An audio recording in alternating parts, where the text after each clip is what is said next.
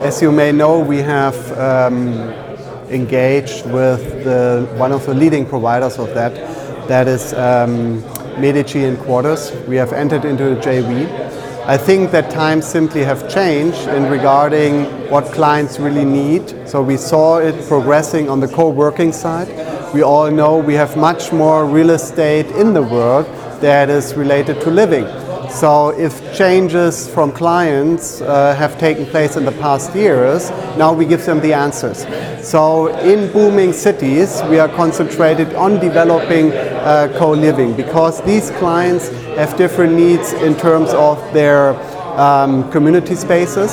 They have, they don't want to feel lonely in their, um, so to say, in their in their own flats but rather want to share the community in booming cities. And given the rare space in these cities, we find innovative concepts uh, together with our partners, uh, in this case Medici and Quarters, uh, to provide this space.